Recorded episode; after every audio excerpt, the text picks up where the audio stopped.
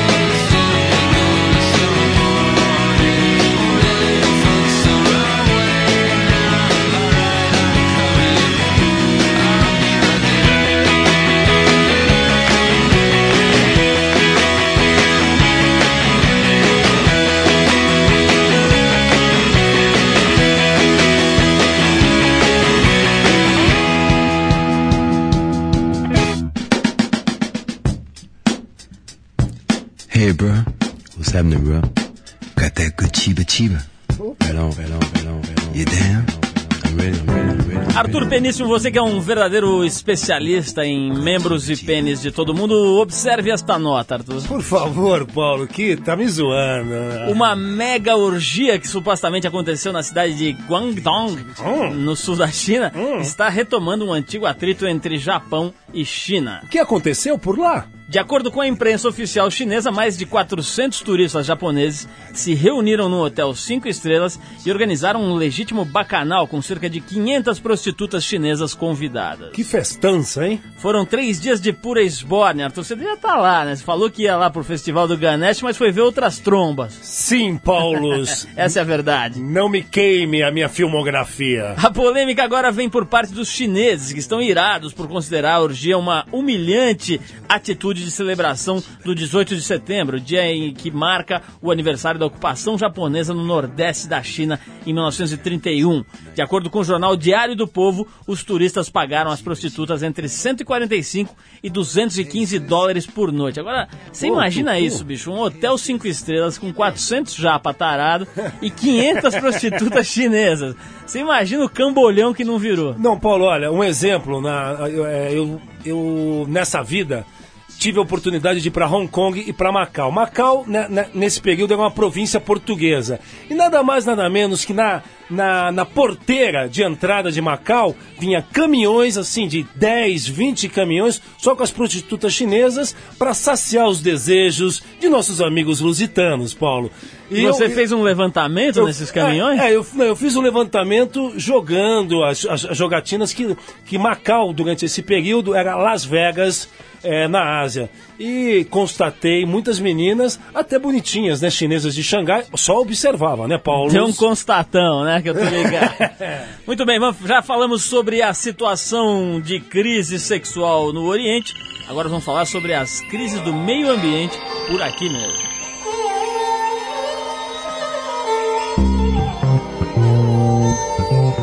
Boletim Ibama. Bom, é o seguinte, dessa vez a notícia é sobre um problema global. No ano em que a Europa registrou o verão mais quente dos últimos cinco séculos, cientistas do Canadá e também dos Estados Unidos notificaram a quebra de uma das maiores placas de gelo do Ártico.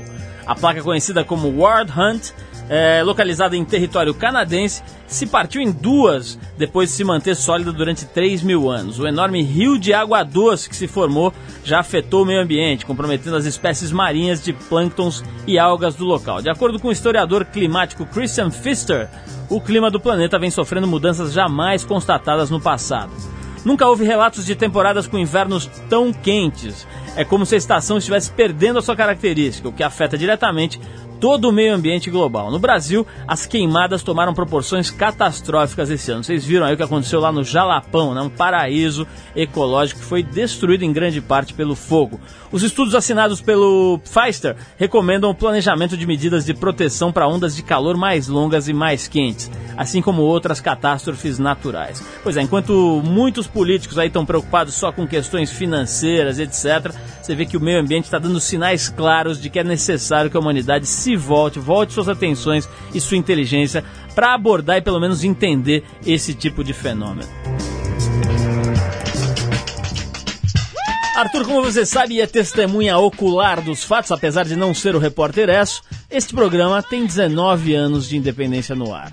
Mentira. É verdade. Eita! E para provar isso aqui para você e outros incrédulos, Arthur, nós estamos resgatando do nosso baú empoeirado certos fonogramas e gravações do tempo em que o Pazinha ainda era uma espátula. Por favor.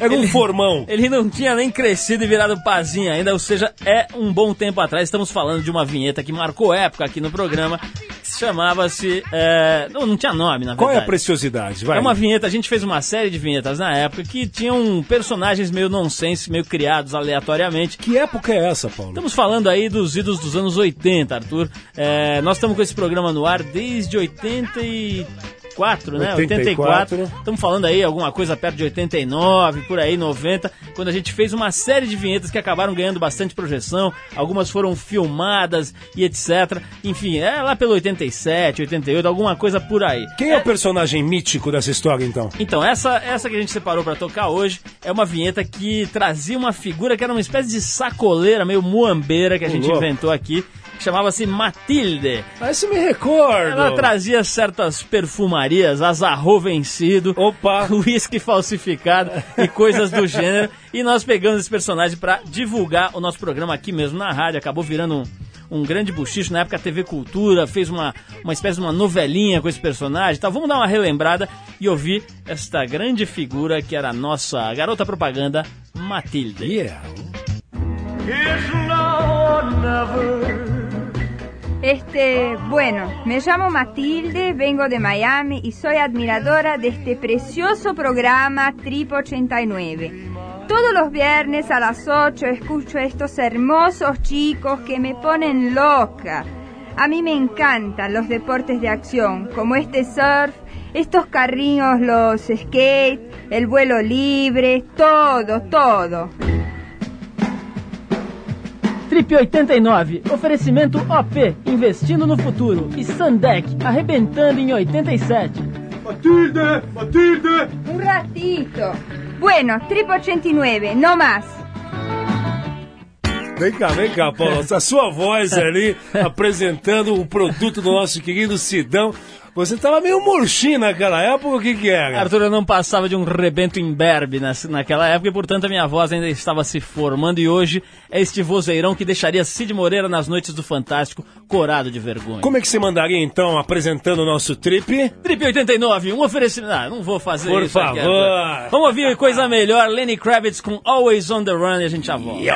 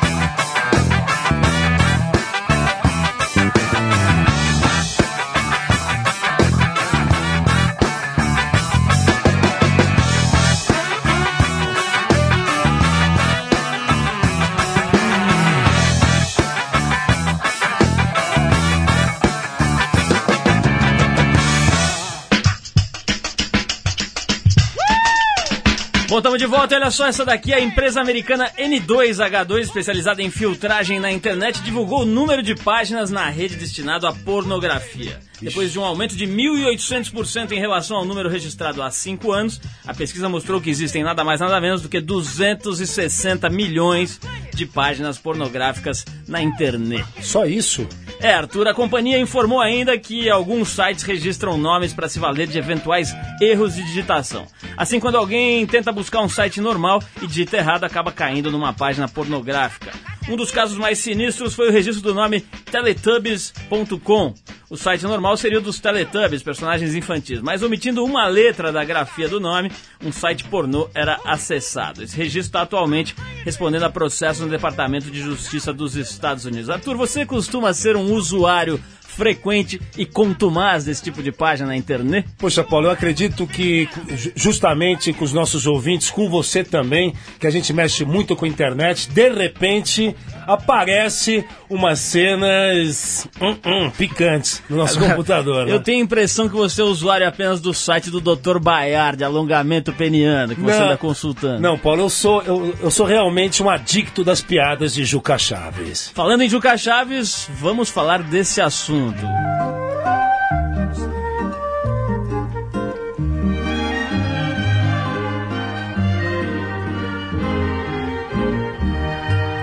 Musa infiel, de olhar cruel.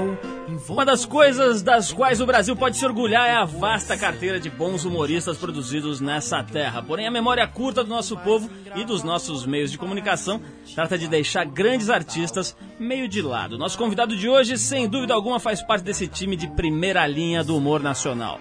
Seu nome é Jurandir Chaves, um carioca criado em São Paulo que aos seis anos fez sua primeira composição musical. Inspirado pelas menininhas da escola, sua veia poética se manifestou logo cedo. E hoje, beirando os 65 anos, ele tem seu nome reconhecido internacionalmente como um dos grandes talentos do humor. Quem é ele, Paulo? Estamos falando, obviamente, do menestrel Juca Chaves, que está numa turnê se apresentando pelo Brasil inteiro e hoje nos dá esta honra inenarrável. Que maravilha, Está né? presente aqui ao vivo. Juca, muito obrigado pela Poxa sua presença. vida. É uma honra indescritível tê-lo aqui. E nós temos aqui honrados, orgulhosos e estupefatos. Estupefatamente eu agradeço. Ô Juca, essa história, quer dizer, você na verdade é carioca, mas estava me falando aqui que você se mudou para Bahia há 20 anos, né? Eu sou carioca, nasci no Rio, fui civilizado em São Paulo, mal, e estou baiano há 20 anos. Como é que foi essa história de você, de repente, quando isso ainda não era exatamente uma moda, nessa coisa de deixar os grandes centros e procurar uma vida mais próxima à natureza, você fez isso muito antes. Por que você resolveu sair um pouco do, do eixo principal aqui, Rio-São Paulo? Bom, eu já sentia que o. o a, a- como é que chama essa cidade? São Paulo. Que é é o- faz parte da Campinas Grande, né? Da Grande Campinas. Não, eu já sabia disso, a Yarinha me puxou. Ela falou: Eu não quero marido rico, quero um marido.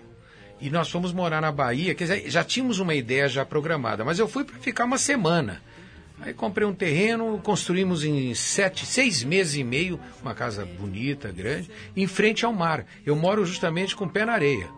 Em Agora, frente Juca, pelo que você está me falando, você é um tipo dominado pela sua mulher, porque ela te mandou ir morar lá e você foi. Você assume que é presidente do Clube dos Dominados do Brasil, seccional Bahia? Não, não, e, e- e realmente a Iaria, ela se transformou numa figura mitológica É. nas histórias de Juca Chaves. Explica pra nós essa história do domínio. É, a cúmplice. Eu, eu acho bom você ser dominado sexualmente, socialmente, É. espiritualmente. Afinal, eu também faço. é, minha- minhas, minha- tenho minhas alegrias nesse negócio. Eu. Eu acho isso ótimo, porque levei 36 anos para encontrar a cúmplice. E quando eu casei, quando encontrei a Iarinha, eu era um menino, tinha 36 anos. Quer dizer, era um garoto em flor, não sabia nada. E ela já era uma mulher adulta com 19. Isto, ela me fez mal, você entendeu? E o irmão dela é delegado. Eu então me aproveitei disso e fiz com que esse delegado encostasse o revólver na cabeça dela para obrigá-la a casar comigo. Porque eu não iria voltar para casa maculado, que fui. Deflorado. Ou isso. Juca, não, não, não. E o, e o problema das suas fãs junto com a Yara? Como é que é o assédio das fãs jovens ou antigas? Explica pra nós. Isso de fã é muito gozado. Tem dois tipos de fã. A fã do artista e a fã da arte do artista, que são poucas.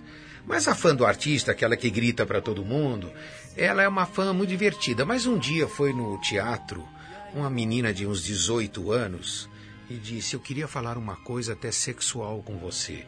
Eu fiquei assim espantado. Ela me puxou para um canto e disse: O senhor transou muito a minha avó. Aí eu disse: Quem é a vovó? Ela falou: É uma coroa linda, foi Miss. É, parece que São Vicente, Santos, uma coisa de 1959. Eu voltei para casa tão destruído, rapaz. Eu era alto, moreno, sabe? Olha como é que eu fiquei depois dessa frase. Uma vez também estava no Rio de Janeiro, veio um- uma mulher, ô Juca Chaves, meu marido lhe adora, ele é sua paixão da vida dele, vem vem dar um autógrafo. Ah, não, traga ele aqui, já era saída de banco, eu cansado. Ela disse, não, mas ele não pode, que ele está numa cadeira de rodas. Eu falei, ah, tudo bem, então eu vou até lá. Atravessei o banco, fui até lá. Ela falou, olha, meu bem, quem eu trouxe, olha, bem e quem eu trouxe para você. Ele virou-se, olhou para mim e disse, Costinha. Eu disse, vim para te buscar. Não é ótimo esse Muito negócio? bom. Isso é que é fã. Eu falei, imagine se não fosse, hein? Não, até que tá bom, né? Ô, Juca, eu tô vendo aqui no seu, na, na- numa ficha aqui que me foi preparada, que você me foi preparada aqui Ah, isso é uma próclise. Muito É obrigado. o nosso advogado. né? Ah, é outra coisa. Mas eu tô vendo aqui que você tem algumas manias características. Por, por exemplo, exemplo? se apresenta descalço, não se curva e não agradece os aplausos da plateia. Queria saber se tem mais alguma mania desse tipo e sexualmente quais são as suas manias prediletas. Não, é, Então vamos lá. é você tão enjoado quanto o João Gilberto ou não? Não, eu sou profissional, para começar. Não sexualmente falando, mas musicalmente falando. De outro lado, o que, que você perguntou? Se tem mais alguma mania além dessas que eu falei e sexualmente quais são suas manias Não, eu, publicáveis. eu realmente não me curvo para agradecer os aplausos, porque eu acho que é uma artistite, é uma doença de falsa humildade, que a pessoa se curva para implorar o aplauso. Quanto mais aplauso ele recebe, mais ele se lhe glorifica, o que não é legal. Mas eu sempre agradeço sorrindo, a minha maneira de agradecer, que não precisa mais do que sorrir.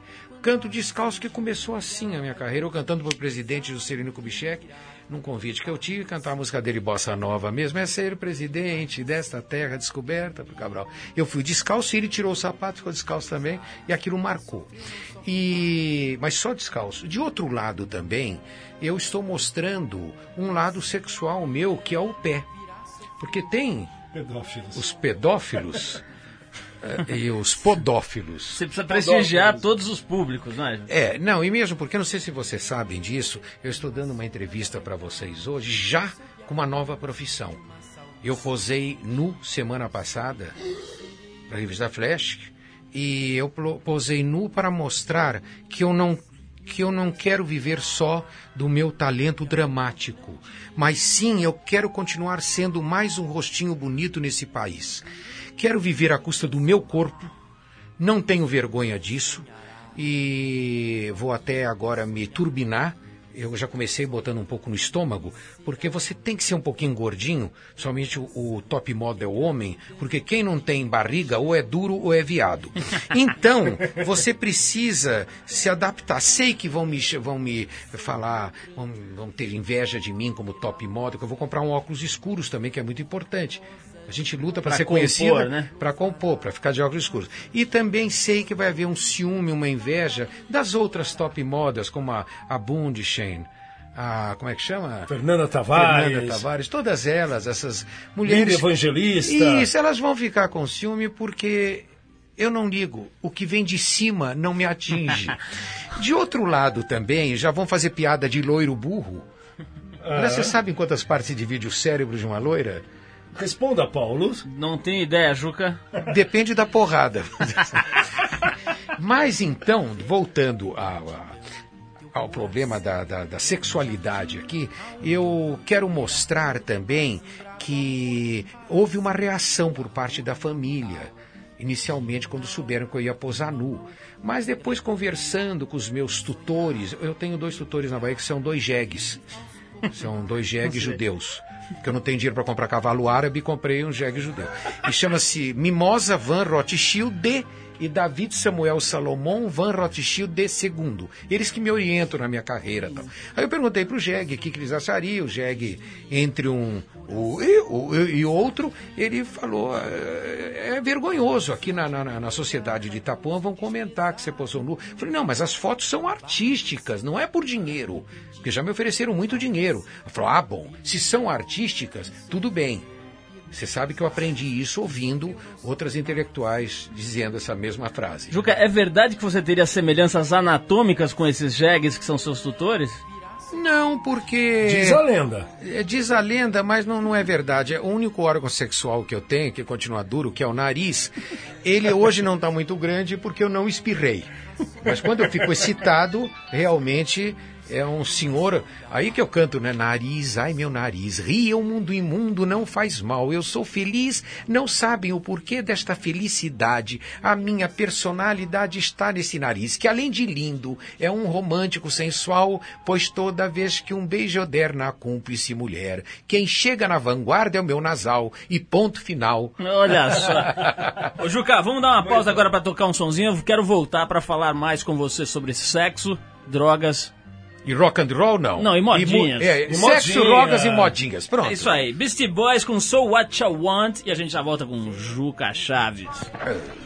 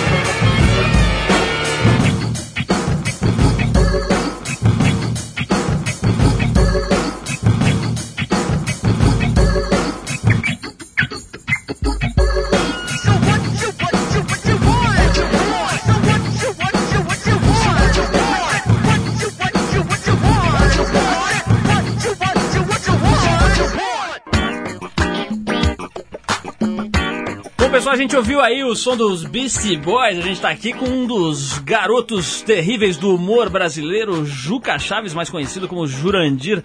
Doutor Jurandir, eu quero saber o seguinte. Eu Maestro. Falei, eu falei aqui no começo do programa sobre essa história da memória brasileira, etc. De deixar os grandes talentos assim, às vezes meio de lado e tal. Eu assisti esses dias uma coisa genial que foi a, a- o remake, se é que se pode dizer assim, do clássico Romeu e Julieta com a Hebe Camargo de, de Julieta e o grande, o venerável Golias como Romeu. A cara dele tá ficando enrugada, ele tá parecendo uma uva passa e cada dia mais engraçado. E só Ele de é olho- gozado, é só de né? ele olhar pra câmera, ele não precisa falar nada, o povo já racha o bico. Inclusive, o mais difícil do, do- daquele teleteatro ali foi manter os atores sem dar risada, né? Porque o Golias entrava no palco, todo mundo rachava o bico. Você sente de alguma forma que tem esse problema no Brasil, da- das pessoas procurarem só o que é novo, só o que tá na mídia e deixarem um pouco de lado os talentos e as pessoas da velha guarda? Não, isso porque a cultura do brasileiro é muito pequena.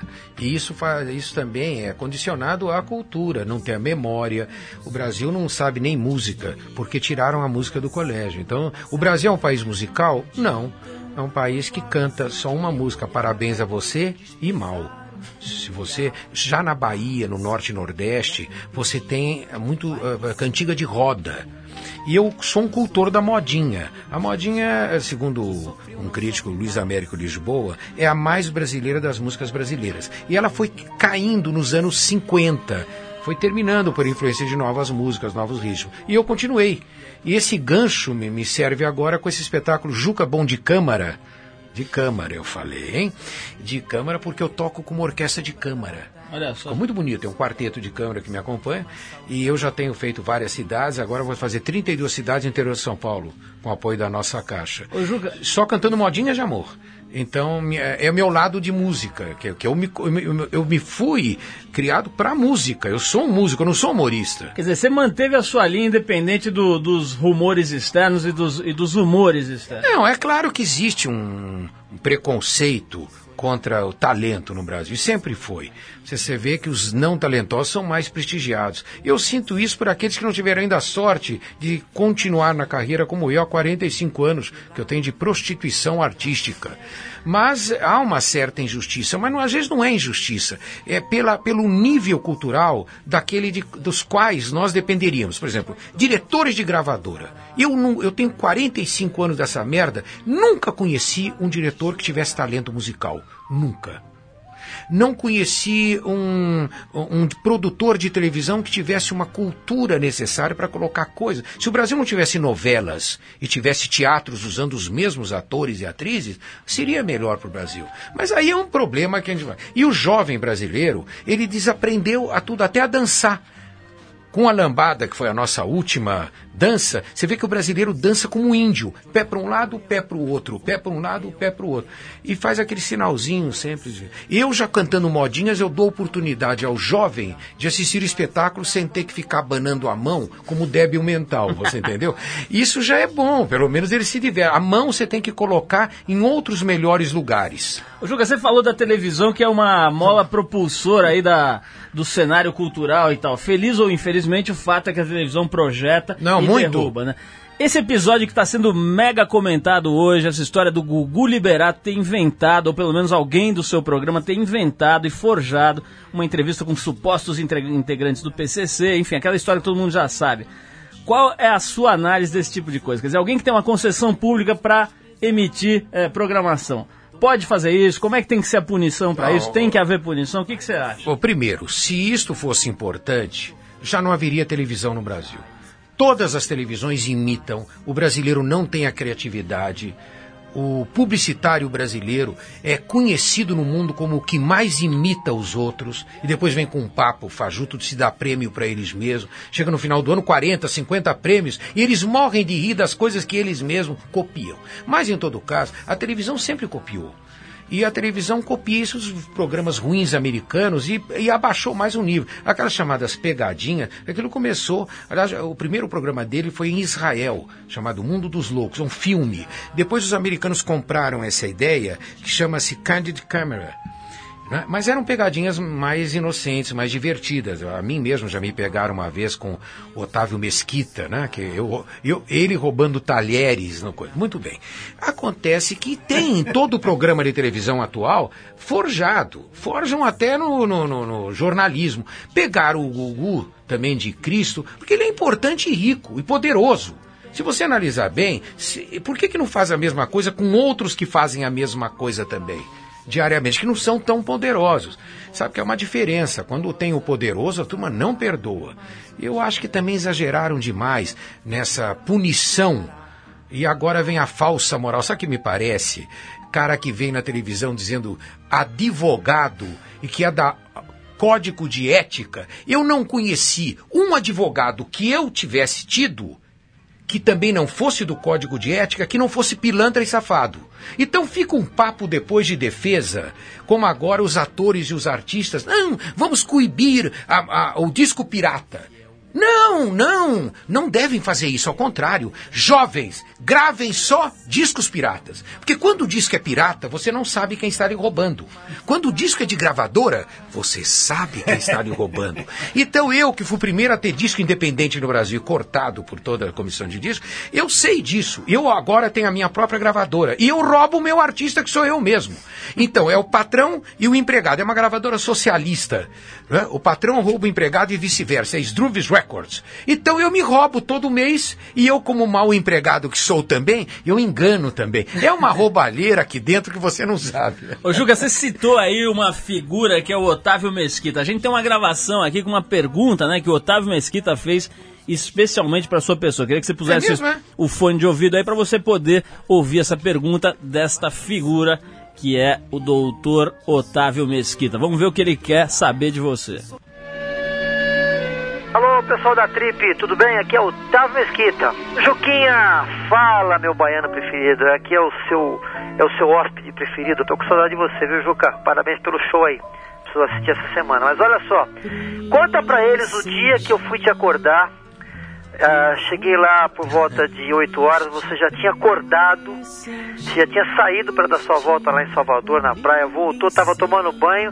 O que que eu fiz? o que foi que o Brasil viu em rede nacional? Você conta isso se você lembrar.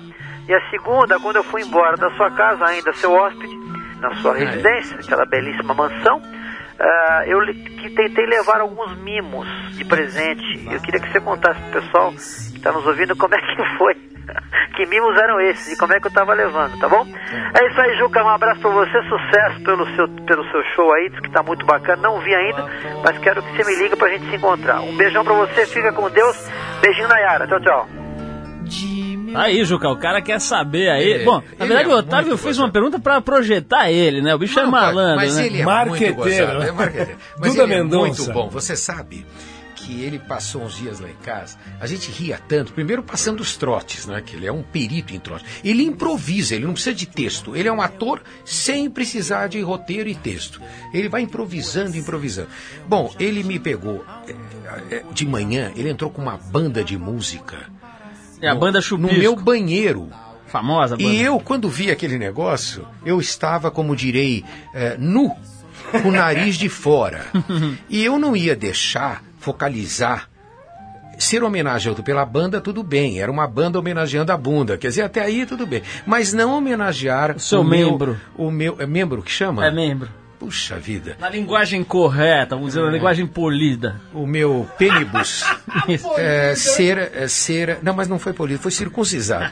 E eu aí eu peguei e me cobri na mesma hora, enquanto a banda tocava isso, às seis Tinha horas. toalha sete horas. suficiente pra toda esta imensidão?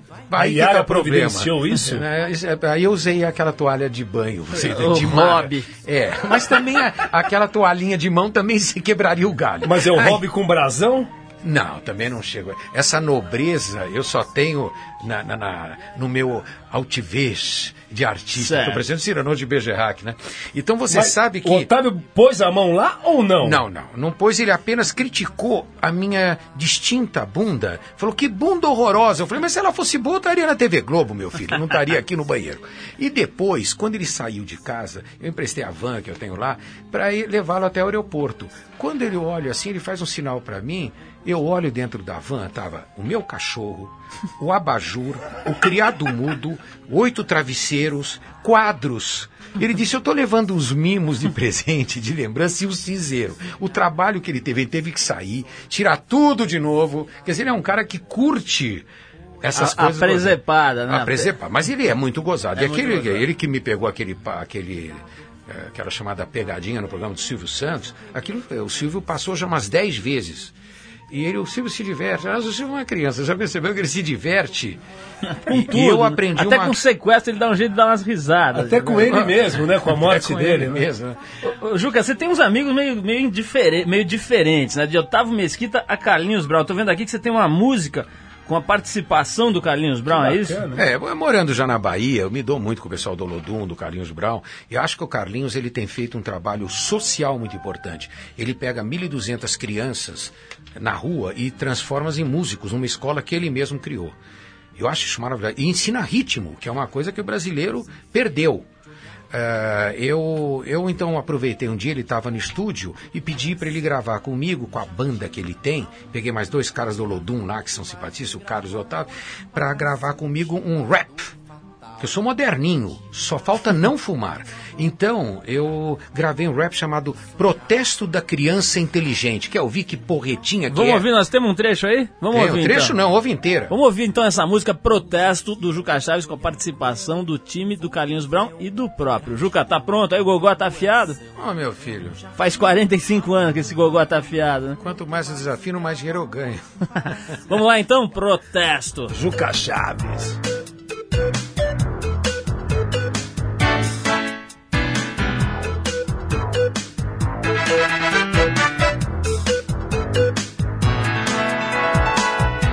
Brasil, todo malandro pensa, pensa que é esperto, mas, se descoberto, é um cidadão privilegiado. Sim, a lei existe e deve ser cumprida. Certo? Não. Ao que parece, favorece só o errado. Quem é? Quem é? Quem é o culpado? Quem é? Quem é? Quem é? É o deputado. É o deputado.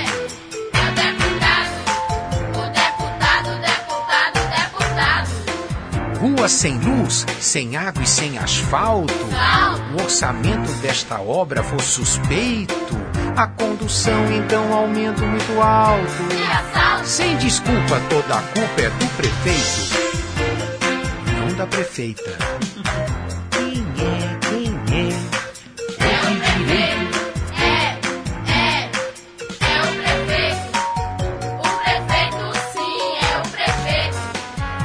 Empresário ganha menos que o operário e o empresário muito mais que o professor, a cesta básica não dá pro necessário.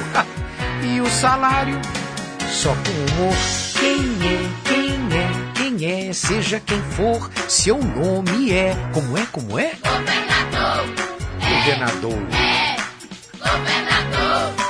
Quem mais? Vai pelo mundo viajando, presidente. Já o sem terra, novas terras não descobre. E o rico fica assim mais rico e prepotente.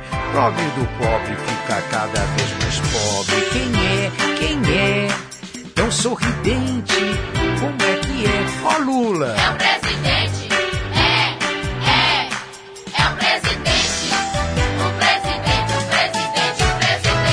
O honesto vai pro céu, o ladrão vai pro inferno. O lar eterno do político abastado. Quem não pensa, pensa que rouba o governo. Mas no final é sempre o povo que é roubado. Quem é? Quem é? Quem é? Nada de novo. A culpa é. De quem é a culpa? É do povo. Sempre o povo. Pobre povo. Que merda de povo.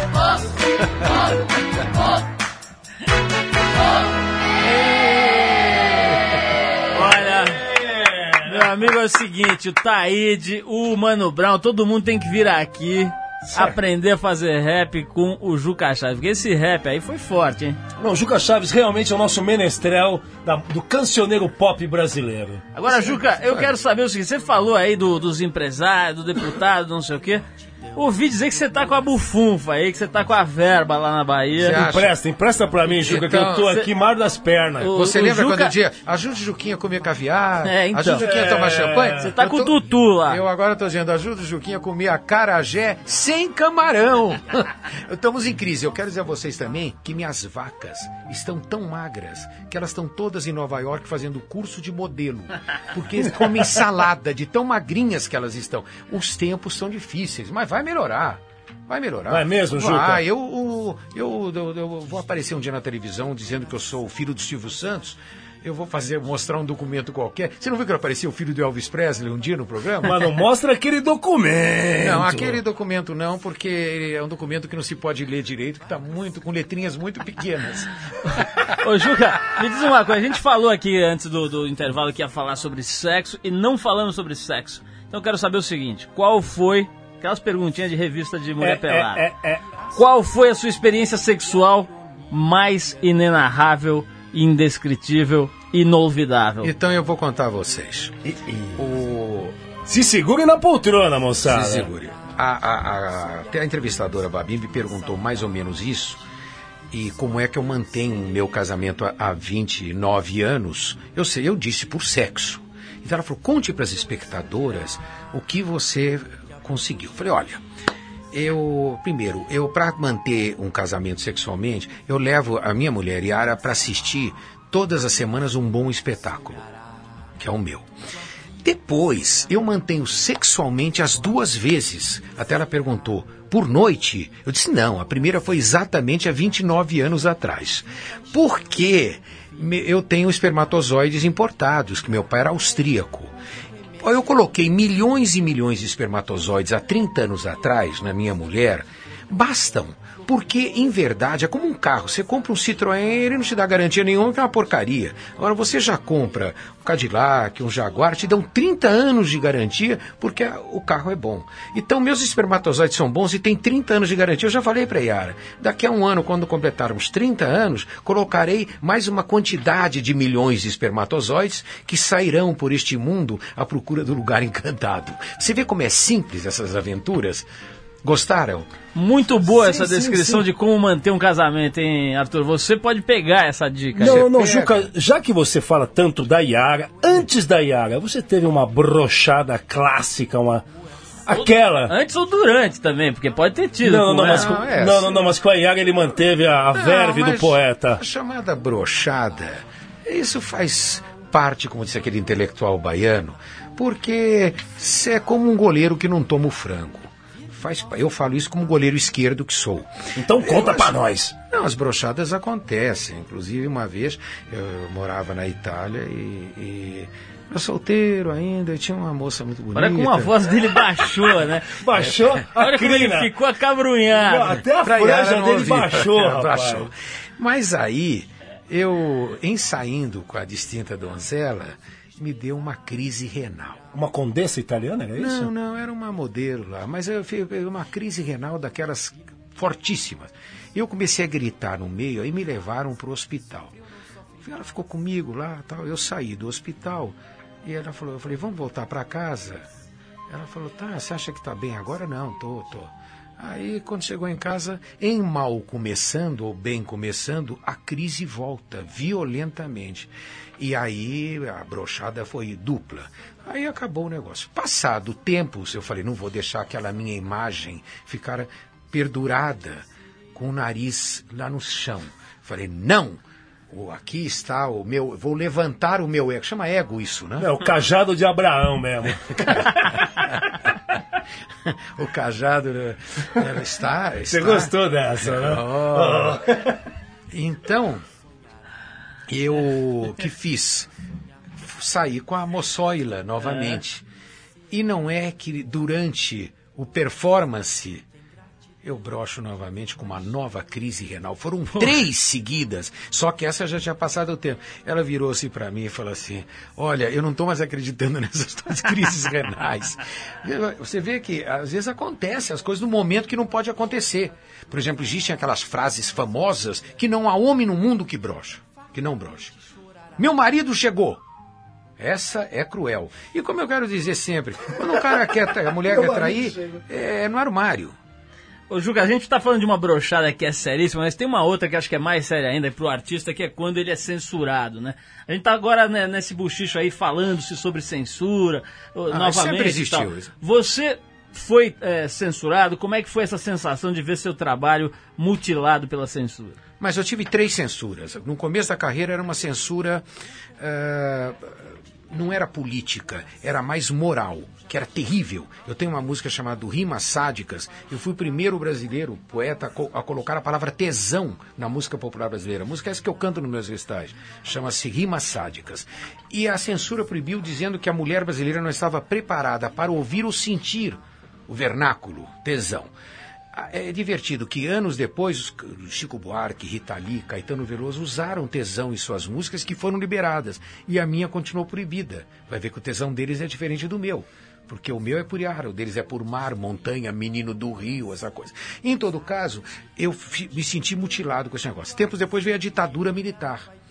E eu sou fã eu era fã, é, que eu tenho até uma música que eu dizia, é, tenho, pois, duas cabeças, todas duas sem censura, a de cima democrática, a de baixo a ditadura, mais ou menos dura. Então, eu tenho saudades da minha ditadura. Muito bem, aí foi um momento que eu tive que driblar os homens da censura. Não era difícil também. Aí veio o pior momento, os momentos atuais onde existem as patrulhas ideológicas. É difícil você combatê-las porque são muito ignorantes. São muito fanáticos, são xiitas da cultura brasileira. E eles querem eh, colocar a cultura à disposição deles. E não é bem assim. Eu tenho brigado muito com isso. Mas eu tenho conseguido minhas vitórias. Que eu tenho conseguido. Estou vendo que eu estou, continuo na, na chamada média, que o brasileiro faz questão de chamar de mídia, mas que é a média. E tudo que é médio é medíocre. Falei? Falou falei pouco, falei bem, disse. não cuspi ninguém. Amém. Ô Juca, É quero aí. te agradecer muito pela tua presença, por, por você ter alegrado aqui o nosso programa. A gente tem que encerrar por causa de tempo, mas por nós ficaríamos ao longo de semanas ouvindo suas histórias e suas canções de menestrel. Muito obrigado, olha. Vou até fingir que eu estou acreditando, mas eu fico muito feliz, entendeu? De participar desse programa de idosos. Sim.